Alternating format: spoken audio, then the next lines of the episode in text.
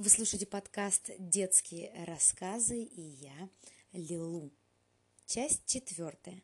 Дневник кота-самоубийцы. Гений. Он сходил в гараж и вернулся с мотком веревки. Залез на табуретку, привязал конец веревки к моей ветке. «Так», — мрачно сказал он, — «скользящий узел». Я завыл. Он собирается меня повесить. Не часто я жалею, что не способен говорить, но в этот момент, признаюсь, мне стало страшно. Захотелось метнуться к другой стороне дерева и крикнуть Мелани «Эй, милая!» Кончай молиться о каком-то мягком и пушистом и живо звони в полицию. Проповедник пытается меня убить. Возясь с узлом, он бормотал. Вокруг и сквозь, и снова вокруг и сквозь. Я продолжал мяукать. Он затянул узел и потянул веревку. Я впился когтями в кору. Ветка накренилась, но он до меня не достал. Вторая попытка. Ветка нагнулась еще ниже к земле, и я чуть не свалился, но все равно до него было слишком далеко. «Прыгай!» — сказал он. «Уже можно спрыгнуть, Тафи!» Я прищурился на него. «Прыгай, Тафи!» — повторил он. Мой гневный взгляд говорил о многом. Это был очень красноречивый взгляд и настолько жгучий, что мог бы прожечь жалюзи. «Трус!» — сказал он. «Хорошенькое дело. Это уж слишком». Я зашипел и плюнул в него. «А чего вы ждали?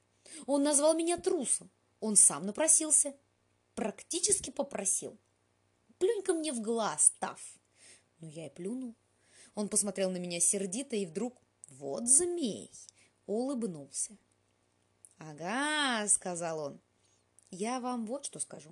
Если вы кого-то не любите, не стоит при нем говорить «ага», потому что этот кто-то начинает это, от этого очень сильно не нервничать. А особенно, если он крепко застрял на дереве. «Ага», — повторил преподобный и потопал в гараж. Гляжу, он выводит машину. Меня же в дрожь кинуло. Ну, думаю, кранты. Сейчас он мое дерево повалит. Но он остановил машину и вышел. И привязал другой конец веревки к бамперу. «Отлично», — сказал он, оглядывая результат своих трудов. «Думаю, она достаточно прочная, чтобы пригнуть ветку». Я перестал жалобно выть. Внезапно передо мной забрежила надежда спуститься до того, как я умру от старости на этом дереве. Если честно, я даже подумал, что идея просто супер, что этот человек гений. Я был впечатлен до кончика хвоста. Опять меня провели. Эх, дурак я, дурак, дурья башка. Снова меня провели. Нет, сначала-то шло все отлично, не придерешься. Преподобный сел в машину, завел мотор и стал аккуратненько, осторожненько отъезжать от дерева. Потихонечку, полегонечку. Потом веревка не натянулась. Ветка стала наклоняться. Все шло по плану. Ниже, еще ниже. Мне оставалось только мягко спрыгнуть на землю – Блестяще, подумал я. С этим я справлюсь. Колбасные обрезки и шкурки от бекона, готовьтесь. Я иду к вам. Я начал подбираться к концу ветки, шажок, еще шажок. И тут вдруг нога преподобного сорвалась с педали. Машина дернулась вперед, веревка лопнула, не выдержав натяжения, пригнутая ветка превратилась в гигантскую зеленую катапульту, а я в летающего кота. А, эгегей, я лечу! Я очертил прекрасно, совершенно по форме дугу над верхушкой дерева. Вряд ли я соглашусь повторить этот трюк, но вид с высоты птичьего полета – это нечто. Нечто грандиозное. Весь город видно. А, но вот после этого мне, разумеется, ничего не оставалось, кроме как лететь. Плюх! Прямо в плетеную корзинку Мелани. Ой, я вас умоляю, не надо так волноваться. Может, я и расплющил в лепешку пару-тройку малосимпатичных гнук... Гн... гнуса кусачих козявок, э, нашедших себе приют на подстилке в корзинке, но я же не нарочно. Не думайте, что мне было приятно выкусывать из шерсти их крошечные трупы, но они сами виноваты. Нечего было стоять и смотреть, раскрыв рты, как я на них падаю. Услышав большой бум моего приземления, Мелани прервала молитву. Она открыла глаза, увидела меня в корзине, подняла взгляд к небесам. «О, спасибо! Благодарю!» — вскричала мисс Макроносая Дурында. «Спасибо за то, что послал мне именно то, что я просила. Мягкое и пушистое, совсем как Тафи». «Совсем как Тафи? Она что, решила, что я послан с небес?» Впрочем, не стоит говорить гадости про Мелани. Я мог попасть в место, в места гораздо более неприятные, чем корзина с мягкой подушкой. Мелани принесла меня в дом и сдержала обещание. Сливки, тунец. Думаете, я улизнул домой, чтобы вернуться к объедкам кошачьего корма трехдневной свежести? Потом она села рядышком и стала гладить меня за ухом, придумывая мне имя. Малютка Пуси-Вуси. Конечно, Мелани, если хочешь, чтобы меня тошнило на твою подушку каждый раз, как ты это произносишь. Сладюсик-малюсик. Только попробуй. Так расцарапу, родная мама не узнает. Придумала, назову тебя Жанет. Жанет? С какой она планеты, эта балда? Начнем с того, что я мальчик.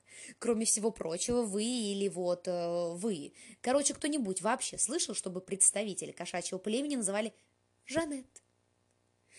Но сливки были свежими, а тунец, а тунец выше всяких похвал. Так что пусть Жанет. О да, Жанет. Тепло, сытно и удобно. Жанет остается. Ну давайте, давайте, издевайтесь. Да, вид у меня в этом кружевном чепце был немного инфантильный, и кукольная ночная рубашка с рюшками была мне великовата. Ну и что вы со мной сделаете? Лишите права на участие в показе мод? Мне было не про... Мне было неплохо в роли Жанет.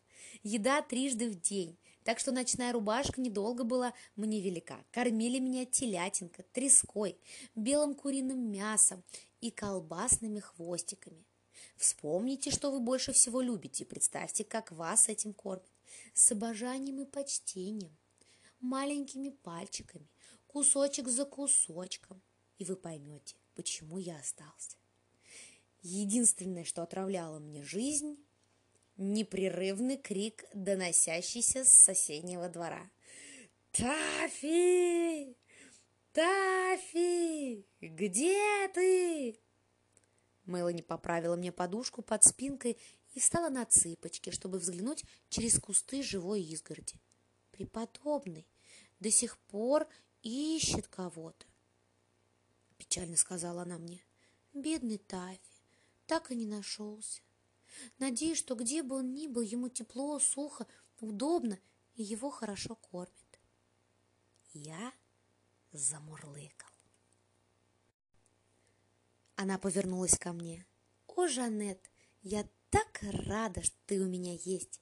И сжала меня в объятиях так крепко, что пришлось дать предупредительное но не слишком умно, правда, учитывая тот факт, что рядом ищут кота. Уже через секунду над кустом появилась голова преподобного. «Ты его нашла!»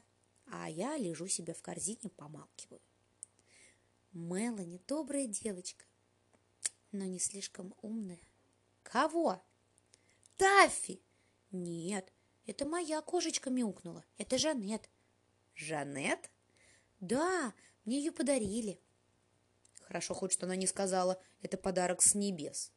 Преподобный без того заподозрил неладное. Он прищурился и пристально оглядел меня. Необходима маскировка. Я состроил милейшую, уморительную мордашку. Чепец и рубашка явно вели его в заблуждение, но все же он решился не сдаваться.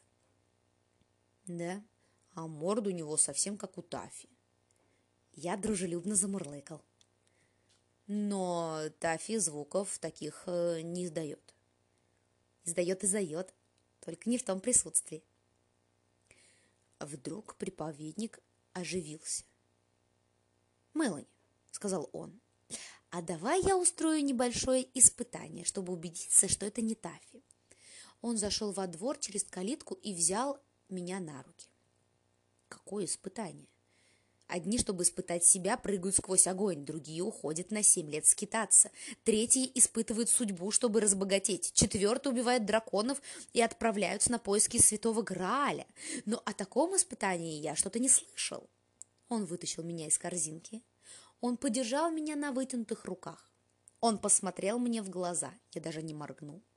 Он сказал, славная кошечка, хорошая, хорошая кошечка.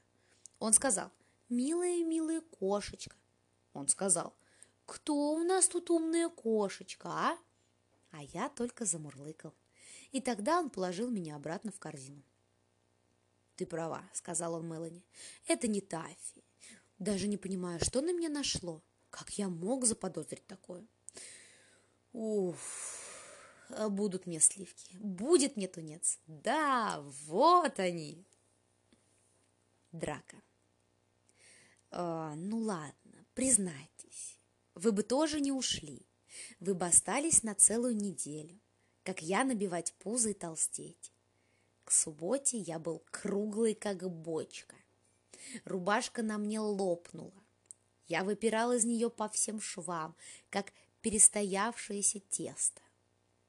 И тут пожаловала, пожаловала вся честная компания.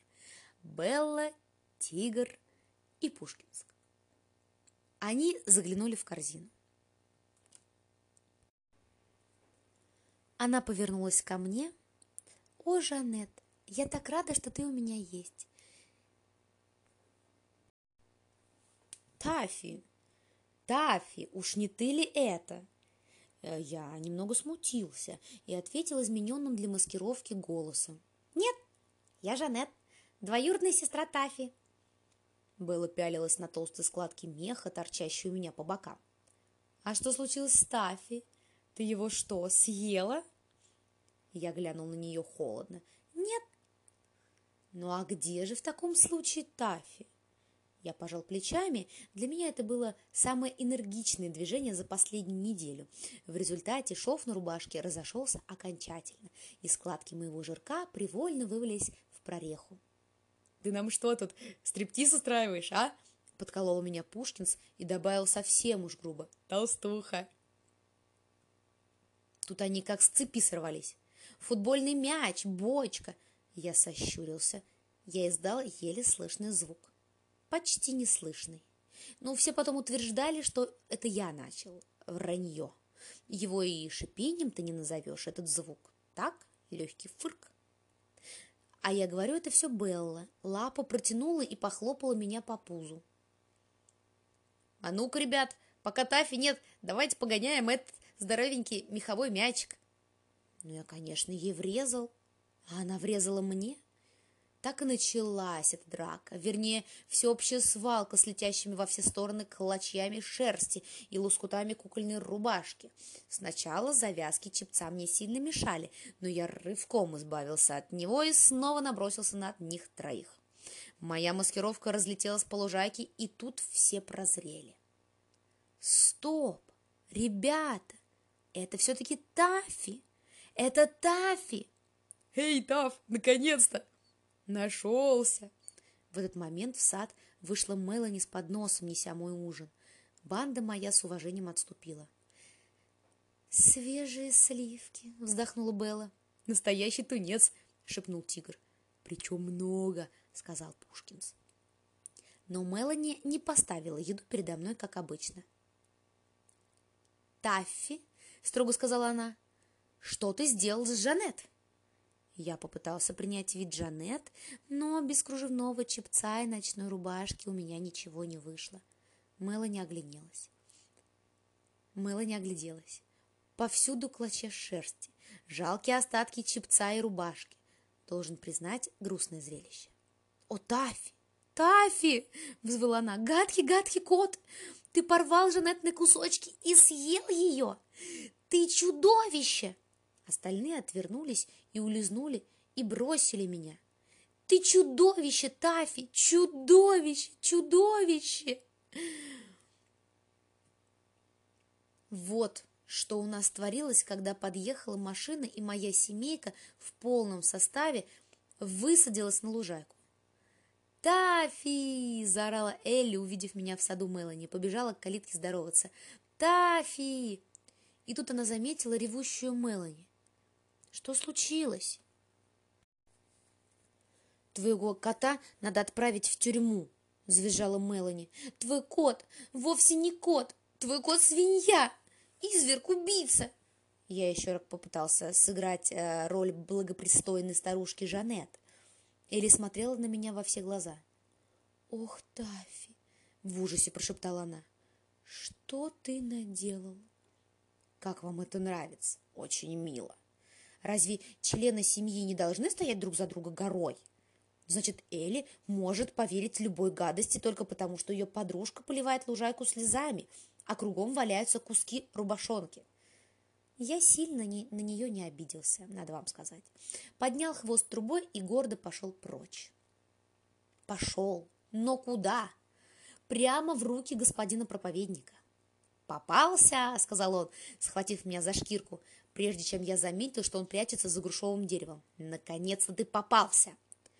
За этим и застала преподобного мама Элли. Он держал меня так, как ни за что не станет держать кота-любитель кошек. Он смотрел на меня так, как ни за что не станет смотреть любитель кошек. Он говорил такие вещи, которые, как мне кажется, не должен говорить проповедник. Никогда. Его больше не пригласят в наш дом сидеть со мной. У кого-нибудь есть возражения? Вряд ли. Пока!